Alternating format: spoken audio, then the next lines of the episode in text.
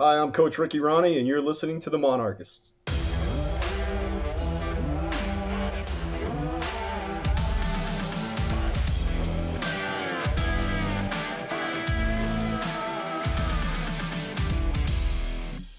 I'm Aaron, And I'm Mike. and you're listening to the Monarchist Podcast. Today, we welcome Alex Johnson, co host of the Black and Gold Podcast. AJ is an alum that is passionate about all things Appalachian State. With more than 400 podcast episodes, you won't find a more passionate crew. AJ, welcome to the world's best and only ODU podcast. hey, hey guys, I appreciate it. I, man, I hate doing this, but I do have to offer a Appalachian. I, I have to offer correction. It's Appalachian. Yeah. Okay, that's cool. Hey, this is part about educating us and our fans, so I appreciate that. Yeah, no, it's no, I, and again, I'm not gonna be it. There's some people they get really, really hurt about it, and probably me about ten years ago, I would have just been all in arms. I can't, uh, but Appalachian, it's Appalachian. But I appreciate it. No, I am happy to be here, guys. I I really appreciate the invites. All right, AJ. Thanks again for joining us. App moved up to FBS in 2014 after an incredibly successful run in FCS. That success has continued under Scott Satterfield, Eli Drinkwitz, and now Shawn Clark. What would you credit the most to the success the program has managed to sustain no matter who is coaching? Oh wow, man! It really is. This is such a cliche answer, but it, I I think it's true. It is the culture. It is the foundation that has been laid for the last forty years, and that's not an exaggeration. That has been slowly building, and then with each passing era, it is built upon itself. Mack Brown coming to App State, 1983. A lot of people still in Boone that actually were around Mack Brown when he when he was up there. A highly energetic, you know, innovative coach he raised the bar. He said, no, we got to get better funding. We need workout equipment. He hired a strength coach, like all of these things. He raised the bar. And then Sparky Woods, his replacement, he ran that program to have some really amazing teams there in the late 80s. Then Coach Moore comes in and he fosters a more of a family oriented, it's about people. That was Coach Moore's last coaching stop. He had had some unsuccessful tenures at other places, but he created kind of a family it's it's all about people. That's a famous Coach Moore, Coach Jerry Moore phrase that Coach Satterfield was part of. And so you, you lay these foundations and you see success at each era that the fans kind of carried over generations, but with a high standard. So here comes Coach Satterfield. He was part of that culture. He was part of those Coach Moore staffs, and he played for Coach Moore. He elevated it, and and really, and Coach Drinkwitz probably unfairly got a lot of criticism because he took this really stacked roster with a bunch of NFL talent and went 13 and 1 and we were 2 minutes away from playing in the Cotton Bowl that year which was really a heartbreaker but I think it's the culture that's been built that isn't to say we don't have down years we're having a down year this year but without that culture and that standard being placed where it is we don't have this cross cult, I don't know, across coaching staffs, we don't have that consistent success without it. All right. So this is year three for Sean Clark. He's won nine, 10, and now five games. What's the fan base's impression of Clark as the program's leader? Yeah, man, ooh, that that is such a that is such a divided. Like they, you are either a listen, we're having a down year. Coach Clark has earned the right to try to prove can he bounce back from from this. Uh, that's that camp, Camp A, and then Camp B is wrong. They're the ones that say fire him. This is a total waste. Get him out of here. He's a loser. And that um, those that is a that is a Camp A, Camp B situation. There are very few people that are waffling in in between. And from a from a pure business perspective, and like just because college athletics, as you guys both know, you guys have a college athletics podcast. The economics and the business decisions made in college sports is ridiculous. I mean, it's just absolutely bonkers. I'm talking to two guys that are in accounting and, and bookkeeping. I mean, it's just uh, just stupid the waste of in, in decision making in college sports. You you one can make an argument that a lot of things have happened over the last five years that have kind of led to expecting a down year or a flat year or an underperforming year. COVID, coaching turnover, not just head coaches, but a lot of our staff. We've had five offensive coordinators in five years. Are really App needs to recruit a particular kind of player not being able to do that for a year on the road, meeting these kids, that that was that played a huge factor. So we had Caden Smith on who played at App State. He came to campus in 2016 and played his COVID year last year. We had him on the show last night, and he said it really well. He said it's like death by a thousand cuts this year. It's it's not one thing. It's a lot of things that have kind of culminated in this underperforming, underwhelming year, and it's frustrated a lot of people. I am a very pro Coach Clark person because I, I believe that he can. I believe he can right the ship and, and strengthen our program again. I think a lot of the things that are happening are not his fault. Some are, just to be fair. So he's in charge, man. I mean, he's he's the guy. Like it falls on him, right? But as far as like wholesale doing another roll of the dice to see who could maybe do a better job, I think it's a bad decision. So I think I think Coach Clark has done a good job. I think this has been an underwhelming year, but I'm really excited to see what changes are made in the off season going into uh, next year. So speaking of this season, you guys set the world on fire going into College Station, knocking off Texas A&M. Huge win for the Sun Belt. Huge win for App. You end up hosting College Game Day. Can you talk to us a little bit about that win and how the fan base has reacted and what's happened since? Wow. Loaded question. No, but, no, no, no. No, it's just taking me back to that. I don't think, I mean, like I've watched App State, I've watched a lot of App State football. I've, I've been to a lot of games, you know, and I can't think of a more, and, and usually, honestly, like bowl season, like now, like November going into December is usually like the whirlwind for App fans for me like it's we're winding down, we're going to play a championship game, and what bowl are we going to travel to, making travel plans. But dude, September was an absolute roller coaster of emotions, of just energy spent. Like you guys probably remember, it was the day you guys beat Virginia Tech. I remember watching the end of that game, coming home from that Carolina game.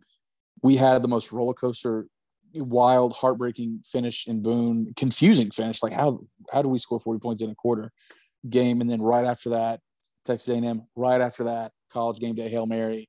Uh, I've never experienced anything like it. I mean, to tell you the truth, and we we've experienced a lot of highs, a lot of lows, more highs than lows, but that was just a wild month.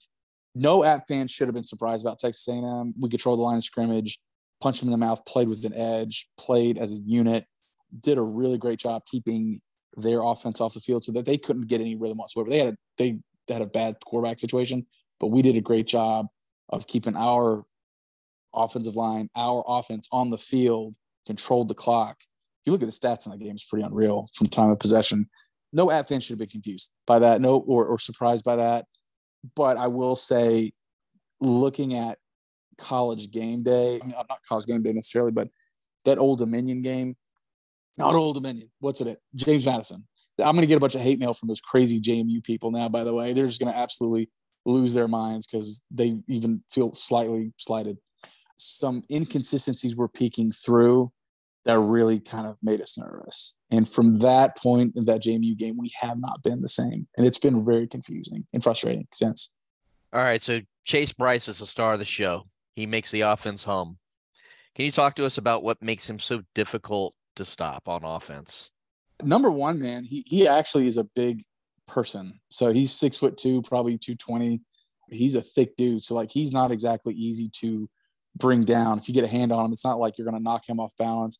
Also, personally, he's an extremely tough person. If you just sit back and if you don't watch the ball, if you just watch Chase, the amount of times he's gotten hit after the pass, like you know, making a, a big play and getting absolutely drilled, has not been great. He has not had great offensive line play helping him this year. He is an absolute gamer. But the thing that stands out to me with Chase is there's not a throw in the field he cannot make and he actually does a really good job of going. And I think probably as good as any quarterback we've had at surveying the field and making sure he's doing smart things with the ball. Does he miss passes sometimes? Like, does he miss an open person? Yes, but I think that's what's called being, you know, a human being and being a quarterback. We every quarterback goes through that, but I think he's a really smart player. Um, he reminds me a lot of uh, Taylor Lamb, who was our quarterback coming into the FBS era, the bowl era, protects the ball, doesn't turn it over, tries to save yardage, you know, by throwing it out of bounds if, if he has to. Smart player, makes all the throws. And a gamer, man, he's a great leader on that team. He has so much, he has the respect of that locker room, man, just kind of walks the walk. but not a throw he can't make on the field, man. He's a smart player. And actually, we talked about this too. He can be an effective runner. He's not he's not super quick, but he's a big boy. It's hard to bring him down once when he's in open space. All right. Now we move on to the backfield. You have a stable of backs that have amassed 1,900 yards this season. Camerun Peoples leads the way with almost 600 yards and 5.9 yards per carry. Pretty impressive. What makes the running game so potent for App?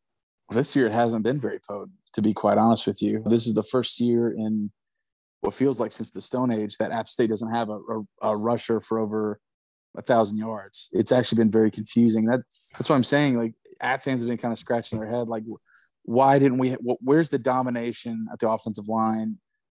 And we're playing with the same guys, by the way. It's not like oh, well, our left tackle and our right guard are out for the year. We're playing with backups. So what's happening? We had a flash in the second half against Georgia State last month, um, where we exploded for 400 yards of rushing.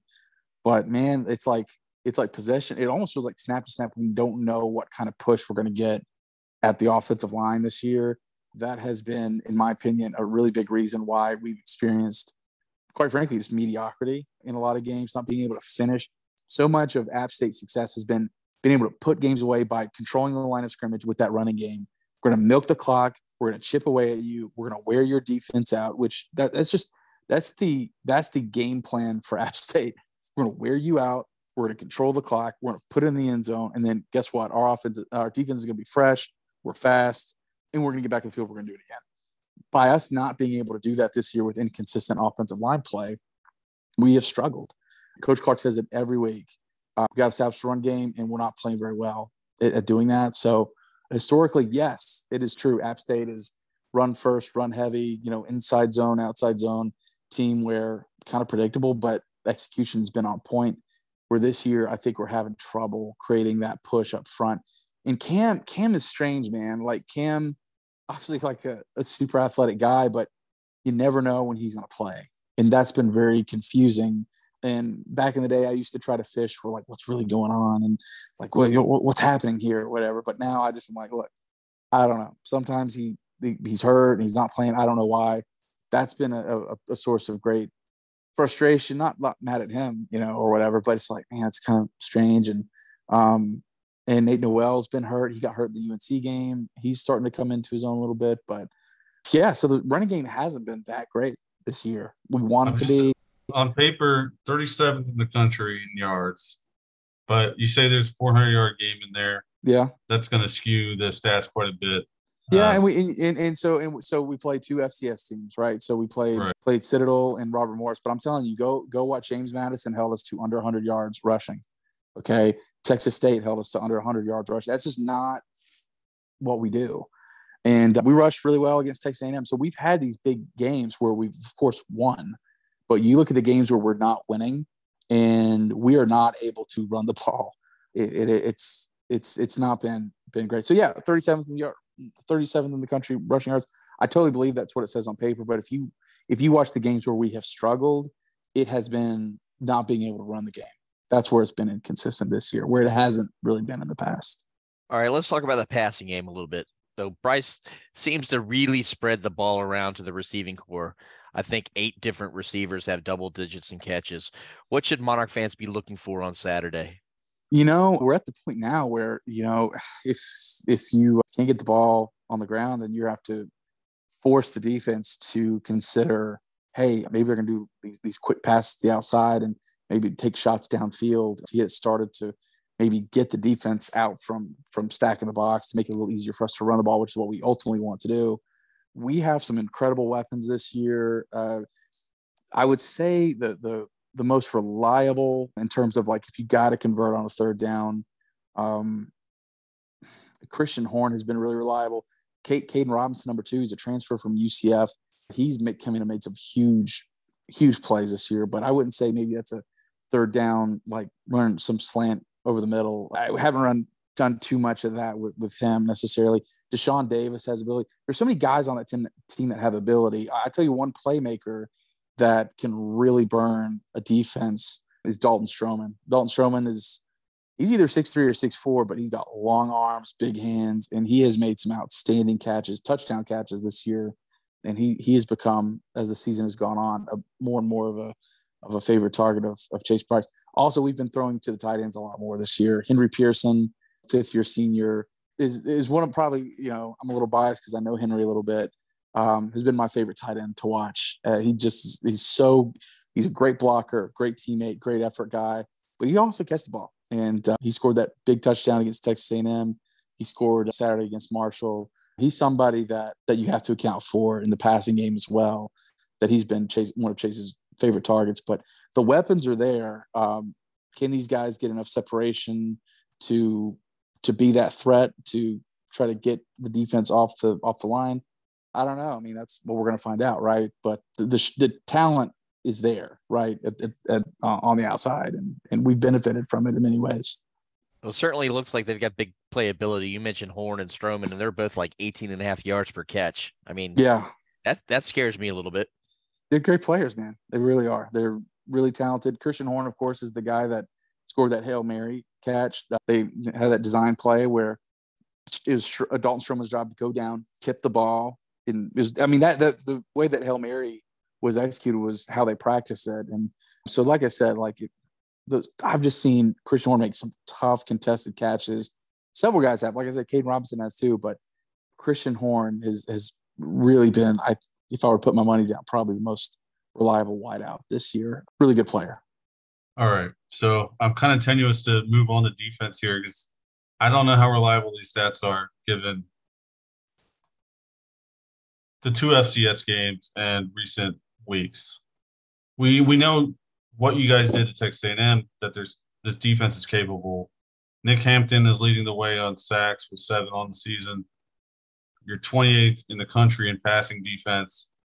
But last week, a Marshall offense who has been struggling most of the season puts up 28. What can you tell us about this defense?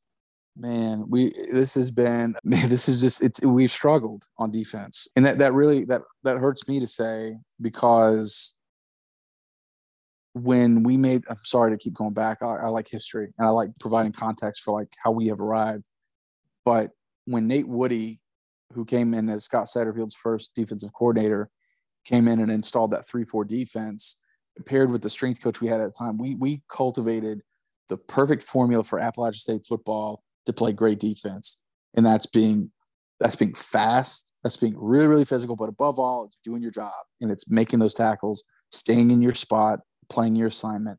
And really, really from the second half of 2014 all up until really this year, we have been a very good execution, stay in your position, play fast, tackle, be physical.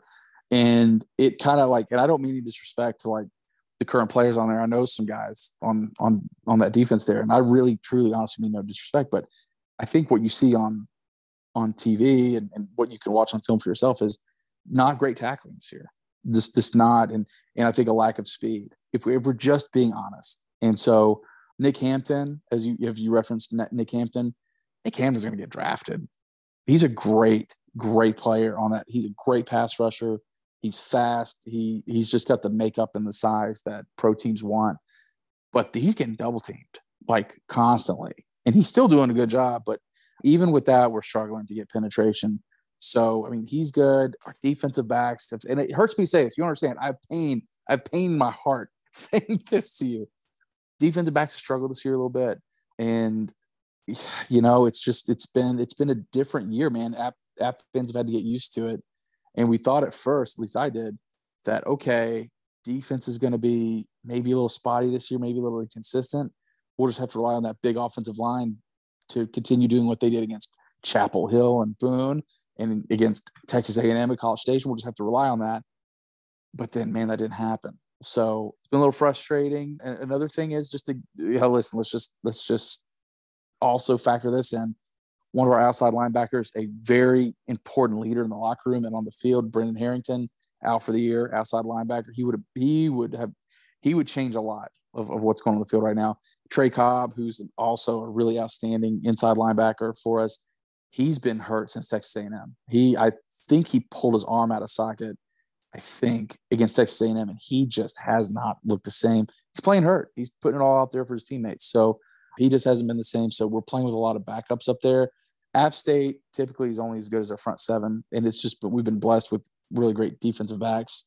Um, but this year it's just been a little little harder. We haven't had that depth, I think, on the defensive line or or at linebacker. Well, I was just say the whole thing. I mean, probably the, the most glaring issue would probably be defensive back and maybe defensive line, but we're still not the same as we have been a linebacker either. So I hate that I just said all that negative stuff. Still love those guys, still pulling for, but I'm just kind of saying what I'm saying. Well, uh, the injuries on our offense should make the the app defense look a little bit better this weekend. okay, all right. Hope yeah, so. we're we're hurting. We are beat like top tight end out for the year. He was Oh, going to wow. be our top pass, pass catcher, our top receiver Leading receiver in the country. at the time Wow. when he got injured, out for the year.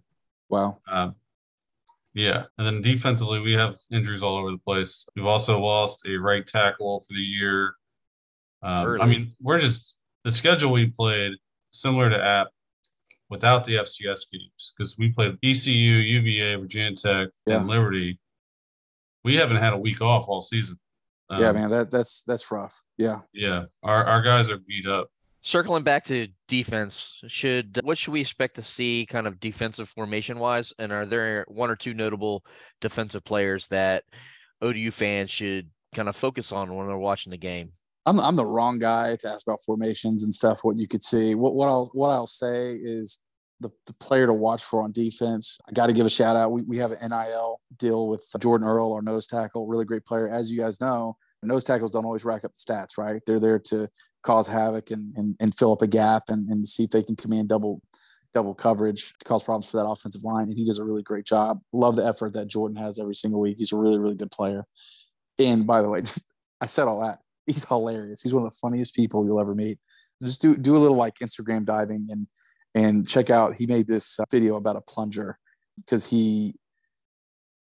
Just long story short, in 2019, Georgia Southern planted a flag at midfield when they beat us, and then in 2020 we go down to Statesboro. Jordan Earl brought a plunger down the sideline, and someone took a plunger and put it at the, at the middle of the field at in Statesboro.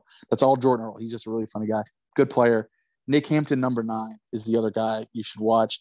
He's going to command a double team. He's he's long, like he's he's big, long, strong arms, and he's he's just a perfect pass rusher. He kind of looks like Demarcus Ware, if you guys remember in the NFL, played for the Dallas Cowboys and the Denver Broncos. Just a long guy, athletic. He's fast. The guy that I would have mentioned was would have been Trey Trey Cobb. He's he's out for the year. And another one, he was like a preseason, I think second all team Sunbelt or whatever. Stephen Jones, number six. But I would definitely put my eyes on number nine. That that's somebody that you're, you'll see get drafted just from his the metrics, his size, his speed, and the fact that he commands those double teams. Their scouts following him every game. So that's that's someone I would definitely watch. All right, Alex. Special teams. It's a unit that ODU takes pride in, especially this season when not that many things are going right for us. We're near the top of the country in block kicks. We have one of the best punters in the country right now, Nathan Voyne. He has four nominations for Ray Guy Punter of the Week this year. We have some talent returning kicks, returning punts. What can you tell us about this app special teams unit and who we should be watching out for? Well, you know, app, you know, we, we had a, a, a huge faux pas against Marshall, allowing a block kick in the end zone, gave up a touchdown. That was that was a big no no, right? But honestly, as you guys know, typically, if you're not talking about your special teams, your special teams actually probably pretty good, right? If you're not talking about like, oh my gosh, here we go, our punt coverage is terrible, or here we go, giving up all these. So I, I think Coach Haynes does a pretty good job because that's something that just isn't talked a lot about. Another thing that we don't talk a lot about is our kicker because Shawn Clark goes for it on fourth down so often. There are very few times we kick field goals this year, and far be it for me like to second guess a coach like who knows the game of football and I don't. But it'll be interesting to see even if Coach Clark looks at some of those decisions this year that didn't work out, maybe going for for fourth down, and it, whether or not we moving forward kick more. I don't know. It's just kind of a side item. Michael Hughes replaced a, a really talented kicker uh, in Chandler Staton from last year. He's he's pretty good. I mean, I, I don't know if he's missed any this year, but we really don't kick field goals, guys. I mean, it's kind of an interesting thing. Clayton Howell, our punter, punter does a pretty good job. We had a, I think, a fifth or sixth year Australian punter for you know, lefty Xavier Subotsch. Uh, Clayton Howell has replaced him. He does a pretty good job. I mean, you know, our coverage seems to be pretty good. I, I can't remember, but maybe a handful of times that our special teams have really like crap the bed. We gave up a on onside kick return touchdown to Chapel Hill first year of the game. I'm first game of the year rather. Uh, Milan Tucker. Okay, so Milan Tucker uh, took a touchdown back at Marshall this this year this past week. He's got a lot of speed, just a lot of energy, a lot of quickness. He he play. I love the way Milan Tucker plays. By the way, in case anybody is wondering, Milan Tucker's dad is Michael Tucker, who played Major League Baseball. He was right fielder for the Royals and the Braves. I think he played for the Giants for a bit too.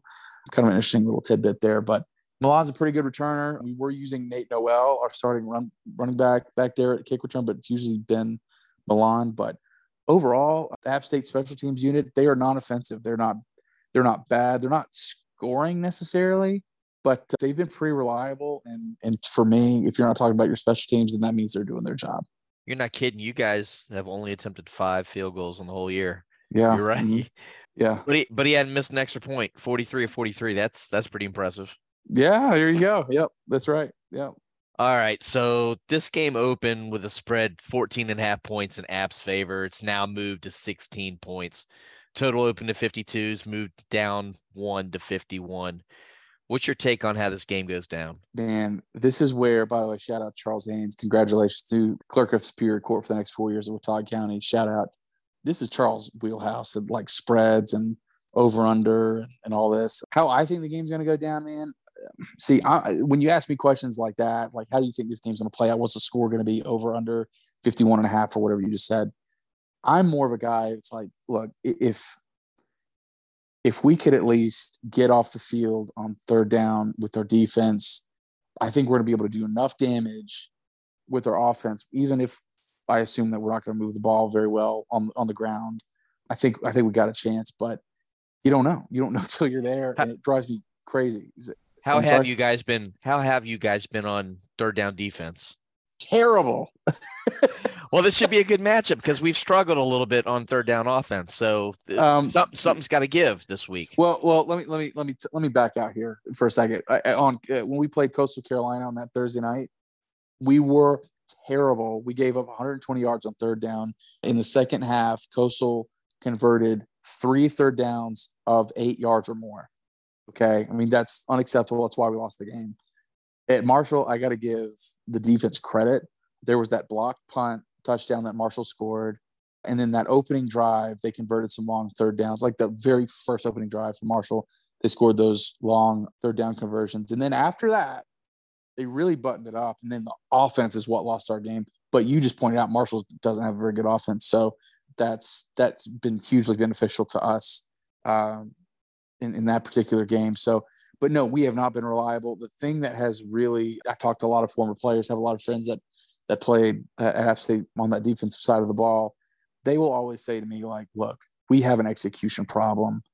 Guys might be in their position, they might be in the right spot, but we're not tackling. We're not we're not doing the right things like in the moment during during the play uh, to stop to get off the field. So that that's the thing that's that's very frustrating is because you could say, oh, it's scheme and it's the fire the coaches, but like if you got these players saying, no, no, we're not executing, to me, that's that's like the great unknown. Like, how do you know if these guys are going to execute? How do you know if we're going to button that up? How do you know if the matchups? Honestly, you know, like football's a, a really you know, it's a game of matchups too. How do we know we're going to match up well enough to to do that? Who's healthy? I know I'm giving every excuse in the world to not answer your question, but what I'll say is I've been through this too many times. Like I just feel like this game we're getting ready to play, we've been through this, Charles and I, my co-host, where we've said backs against the wall. We have to win this game. The guys are going to come out fired up. We're going to play well on, you know, we're going to block and blah, blah. And it, it doesn't happen or it does happen. The other side of the ball doesn't happen. So I will say this, though, to answer your question, Bradley, I think App State wins this game. It is senior day. At, at some point, this team does have to, you know, say, what, who are we? Who do we, how do we want to be remembered for 2022, the year that all these great things happened for App State? How do we want to be remembered? How do these seniors want to go out? I do think we'll win. We're hard to beat at home, although we did lose at home this year, which was a heartbreaker. I don't know a lot about ODU. You guys have kind of shed some light. That's been helpful. I think that that spread might be on the yeah that might be spot on of what I would say. I wouldn't certainly. What did you say? Sixteen. Yeah, sixteen points. Sixteen. Okay, I wouldn't go more than that personally with the way we've played. I don't know. I think I think that sounds fine. But again, like I'm probably the wrong person on the podcast to ask. That. Oh, I am the wrong person on the podcast to ask that. It's Charles' question. I think we'll win though. So I'm sorry for the lame answer. I will say the public is heavy on Old Dominion and the over. So okay. And the public is not something you really want to bet with usually. yeah, I agree. All right. So Alex, for the fans coming to Boone for the game, where are we eating and tailgating? I'm gonna throw some sponsors out here. The the coolest place to hang out in Boone. I'm not just saying this because they're a sponsor, because I have been a patron of theirs for years before they were ever a sponsor. Is Booneshine Brewing Company? Just Google it. I mean, we're in an age where Booneshine Brewing Company. Put it on Facebook, put it on the Googles, and you'll know where it is. Really awesome spot. It's probably gonna be really busy. Tell you the truth on on game day or Friday or whatever, but worth the trip. They have great beverages. They have really tasty food. A really good place to hang out. Just a cool looking, cool looking spot. Uh, that's not in downtown though. So you're going kind of driving on the little outskirts of, of East Boone there. There are plenty of places and cool places to go downtown. So if you park, walk down King Street, several restaurants and, and cool places, very cool Boone places to go for sure. But one place, if you are, if you are walking down King Street, if you're, we're in Blowing Rock. There are two locations. A really cool spot because it's going to be cold this weekend, guys. The wind's not going to really be blowing, but it will be cold. Well, you know, knock on wood. Right now, it's the forecast is no wind or very little wind. Blue Deer Cookie. Okay, so Blue Deer Cookie. Uh, they're another sponsor. Shout out. But like I said, I'm a big boy. I've been eating Blue Deer Cookie for a while before they were sponsors. Okay, really it's a awesome good, spot. It's a good thing that Mike and I are not going to be able to be down there because it might be trouble because we we like to eat. There we go. That's that's awesome. And I would highly, if you guys ever make the trip, I highly recommend it. Uh, full coffee bar. They sell ice cream sandwiches. They take their their cookies and like make these delicious ice cream sandwiches. I'm a huge fan. It's a really cool place. Like I said, the downtown Boone, downtown Blowing Rock. If you make the trip, so yeah, if you're going downtown, walking up and down King Street, and just kind of taking Boone in, even if you don't make it all the way up to Booneshine, then definitely make stop, get a hot drink and a, maybe a cookie at Blue Deer. That's a cool place, but lot, lots of cool places downtown. I'll tell you, I, I looked into coming this year and I tried finding a reasonable hotel price and it did not work out in my favor. So No. I ended up changing my mind and going with the UVA trip and doing it big there. Yeah, it's crazy, man. It is. It is. I mean, Boone. The the demand to stay in Boone is so much higher than the capacity to, you know, for with hotel rooms and, and everything else. It's it's very expensive to stay, especially on a football weekend. Man, it's it's absolutely ridiculous. All right, Alex. Thank you so much for joining us. Uh, we really appreciate you coming on the show and teaching ODU fans a little bit about App State football and Boone. We really appreciate it. Hope to talk with you again soon. Absolutely, guys. I really appreciate the invite, and I'm looking forward to a good matchup. I wish you the worst. I hate to say that. I wish you the worst, but best luck the rest of the way. Okay. Thank you. All right, right back at you. Go Monarchs. Go Monarchs.